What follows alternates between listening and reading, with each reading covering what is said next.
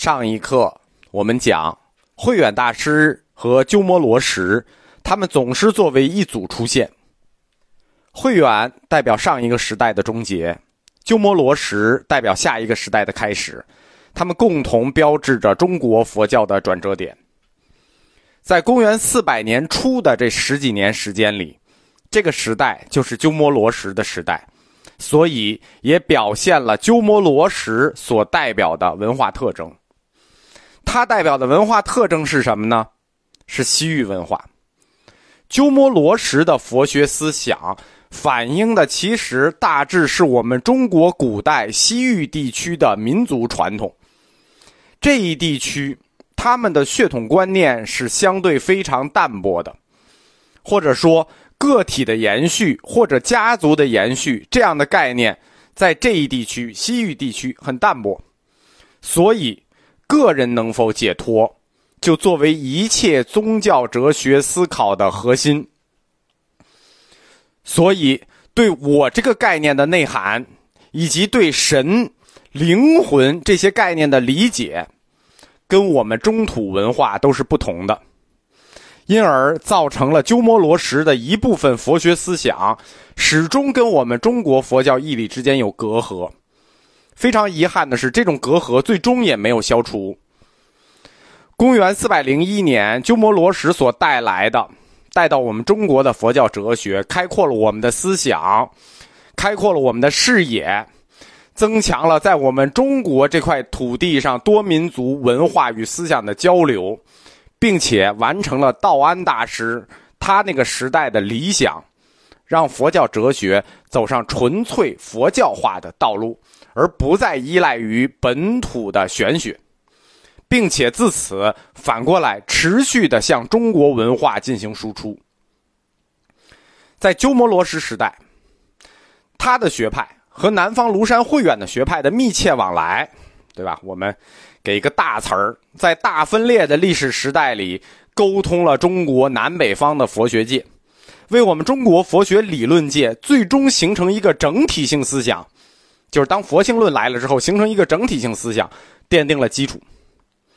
这样，鸠摩罗什和庐山慧远两位大师的课我们就都讲完了。两位大师有各自的立论体系，一个道安与慧远坚持的有本体的中国般若学说。一个鸠摩罗什坚持的外域的无本体的印度般若学说，他们之间的争论介绍完了，但是还有两个大的命题是他们争论的焦点，因为各自涉及到他们自己的理论，所以我们在他们的课里头不好单独讲，因为我们讲慧远的时候还有鸠摩罗什的问题，讲鸠摩罗什时候还有慧远的问题，只有把他们俩的课都结束了，这两个大问题。就是他们争论的大问题，我们才能单独拿出来讲，作为他们理论的对照。这两个大问题，一个是神不灭的问题，一个是法性的实质的问题。神不灭，这实际是两位大师争论中的焦点里的焦点。神不灭是中国古典哲学中最重要的命题。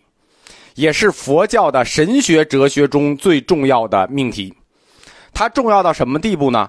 重要到无以复加。如果神不灭这根柱子立不住，支撑和承载我们整个中国文化的古典文化就要崩塌。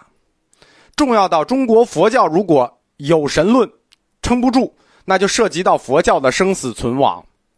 所以这个问题你不讨论也得讨论。两位大师不撕你也得撕。庐山慧远大师和鸠摩罗什大师，他们所有争论的理论问题、法性的问题、法身的问题、构成世界的结构问题、有与无的问题，这背后都暗指着实际上是同一件事。理论的话说，有没有构成世界的最终本体？是否是世界是否是决定论的？大白话是什么？世界有没有神？他们所有的问题，实际往后追，都到这个基点上：世界有没有神？神不灭这个论题，它是两个层次的论题。首先，它隐含着一个先在判断，就是预设了已经有神，然后不灭。它不光要有神，神才不灭，它是一个两层论题。但是神不灭论是背离了大乘佛教的诸法性空这个根本教理的。神不灭这个概念呢，其实中国的佛教徒从未怀疑过。打有那天起，大家从没怀疑过。以前大家没怀疑啊，其实以后大家也没怀疑，只有一个小阶段怀疑过，就是鸠摩罗什。当鸠摩罗什出现的时候，他正是指摘中国哲学里的这个论题“神不灭”，这也是我们佛教哲学里的问题。他正是指摘“神不灭”的论题。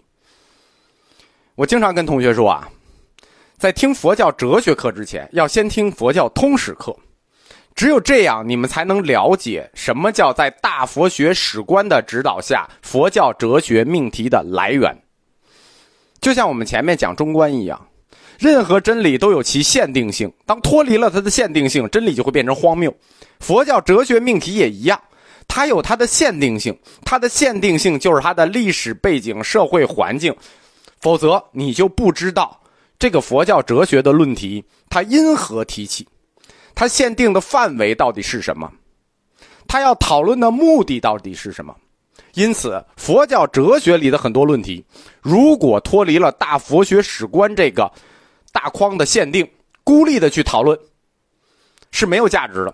最典型的就是“神不灭”这个论题。鸠摩罗什对庐山慧远所倡导的“神不灭”，什么叫“神不灭”？行尽而神不灭，就是你没有了，神还在；行尽而神不灭。我们佛教哲学第二课讲的叫什么？叫法体恒有。行尽神不灭，就是法体恒有。体没了，但法体还在。你没有了，法还在，所以叫法体恒有。鸠摩罗什对这个法体恒有论做了反复的批驳，啊，来回来去的吊打，称之为戏论，就是胡说，开玩笑。鸠摩罗什绝对的怀疑主义者，他拒绝承认任何哪怕一丝丝、一捏捏的具有实体性质的概念，一点点也不可以。诸法性空，诸法性空，没有例外，对吧？它不叫诸法性空，法性例外。诸法性空的本质是什么？是神灭论。什么都是空的，当然没有神。神灭论，诸法性空的这个本质神灭论，和我们中国文化根本不合，对吧？这个佛教思想，就佛教思想是一个很大的框啊，我们不能说。说哪个就是哪个不是？佛教思想实际是整个东方思想的一个总集合。诸法性空的这个神灭论和我们中国社会的宗法制度根本不合。宗法制度，宗法制度，宗法宗法，你先得有祖宗啊，然后才能有法吧？你祖宗得有灵才能有法吧？对吧？你不能说啊，你没有祖宗可以，我我们有，所以我们是宗法社会，我们必须要承认祖宗有灵。你的祖宗可以没有灵。如果鸠摩罗什把神给灭了，诸法性空，这个神也是法，他把它灭了，中国的宗法社会就失去了理论基础，就是我们说的中国文化就要崩塌，中国哲学文化要崩塌。因此，鸠摩罗什的神灭论，他提出来了。他质疑了我们，但是中国文化界、佛教界、思想界对他没有任何反馈，没有任何反响。说难听点理都没有人理。但是理论我们知道，我们也拿来讲。我们讲他是八宗共祖，对吧？我们把你供起来，鸠摩罗什，你八宗共祖，我们供起来你，你的理论，对不起，没人听。而且他的神灭论对中国人有神概念没有形成任何冲击，真正有冲击的是谁呢？有冲击的是后来范缜的那个神灭论，那叫刀锋辩论，我讲过这个叫双刀辩论。那个神灭论对中国的有神论是有冲击的。即使自诩最完整继承了鸠摩罗什学说的三论宗，自称关河旧学，对吧？第一个说最完整继承他的谁？赵第一僧赵，然后是谁？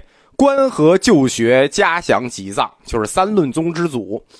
即使三论宗之祖嘉祥吉藏，他也承认有神，他在三论玄义中承认了神的存在，因为只有承认神，当然你甭管管他叫什么啊，你叫他灵也好，叫他灵神也好，灵魂也好，食神也好，你甭管他叫什么，一定有这么一个存在，因为只有它存在，才能肯定宗庙设计这一中国文化体制的合理性、合法性和必要性。就是我们说的，你是想让这个教理存在，还是想让中国文化存在，对吧？肯定是中国文化要存在。你要不然就适应我们，你要不然就改自己。所以法体必须恒有，